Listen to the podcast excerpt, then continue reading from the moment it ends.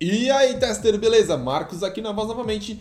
E no minicast de hoje vamos entender sobre testes regressivos. Se você ainda não conhece, escuta até o final para obter esse conhecimento. Se você já conhece, fica até o final também para melhorar as suas skills como QA.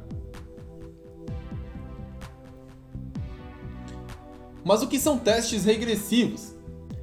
Bom, quem nunca passou pela seguinte situação? Você está utilizando aquele app normalmente, saiu uma atualização, você atualizou, parou de funcionar alguma coisa que funcionava normalmente até um minuto atrás. Isso é extremamente irritante e podemos solucionar isso com os testes regressivos. Essa técnica que é utilizada em muitos times ágeis ou não para garantir que tudo que estava funcionando antes continue funcionando depois de uma nova versão.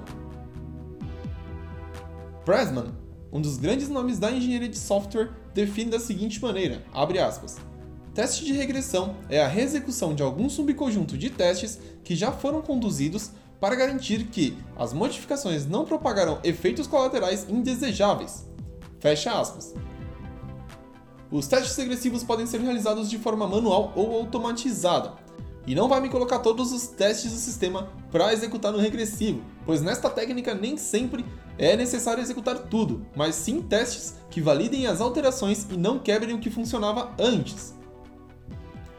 Você pode fazer essa seleção através da criticidade das funcionalidades do sistema e testes que estejam ligados com as alterações realizadas. Conhecimento fixado, te vejo no próximo cast.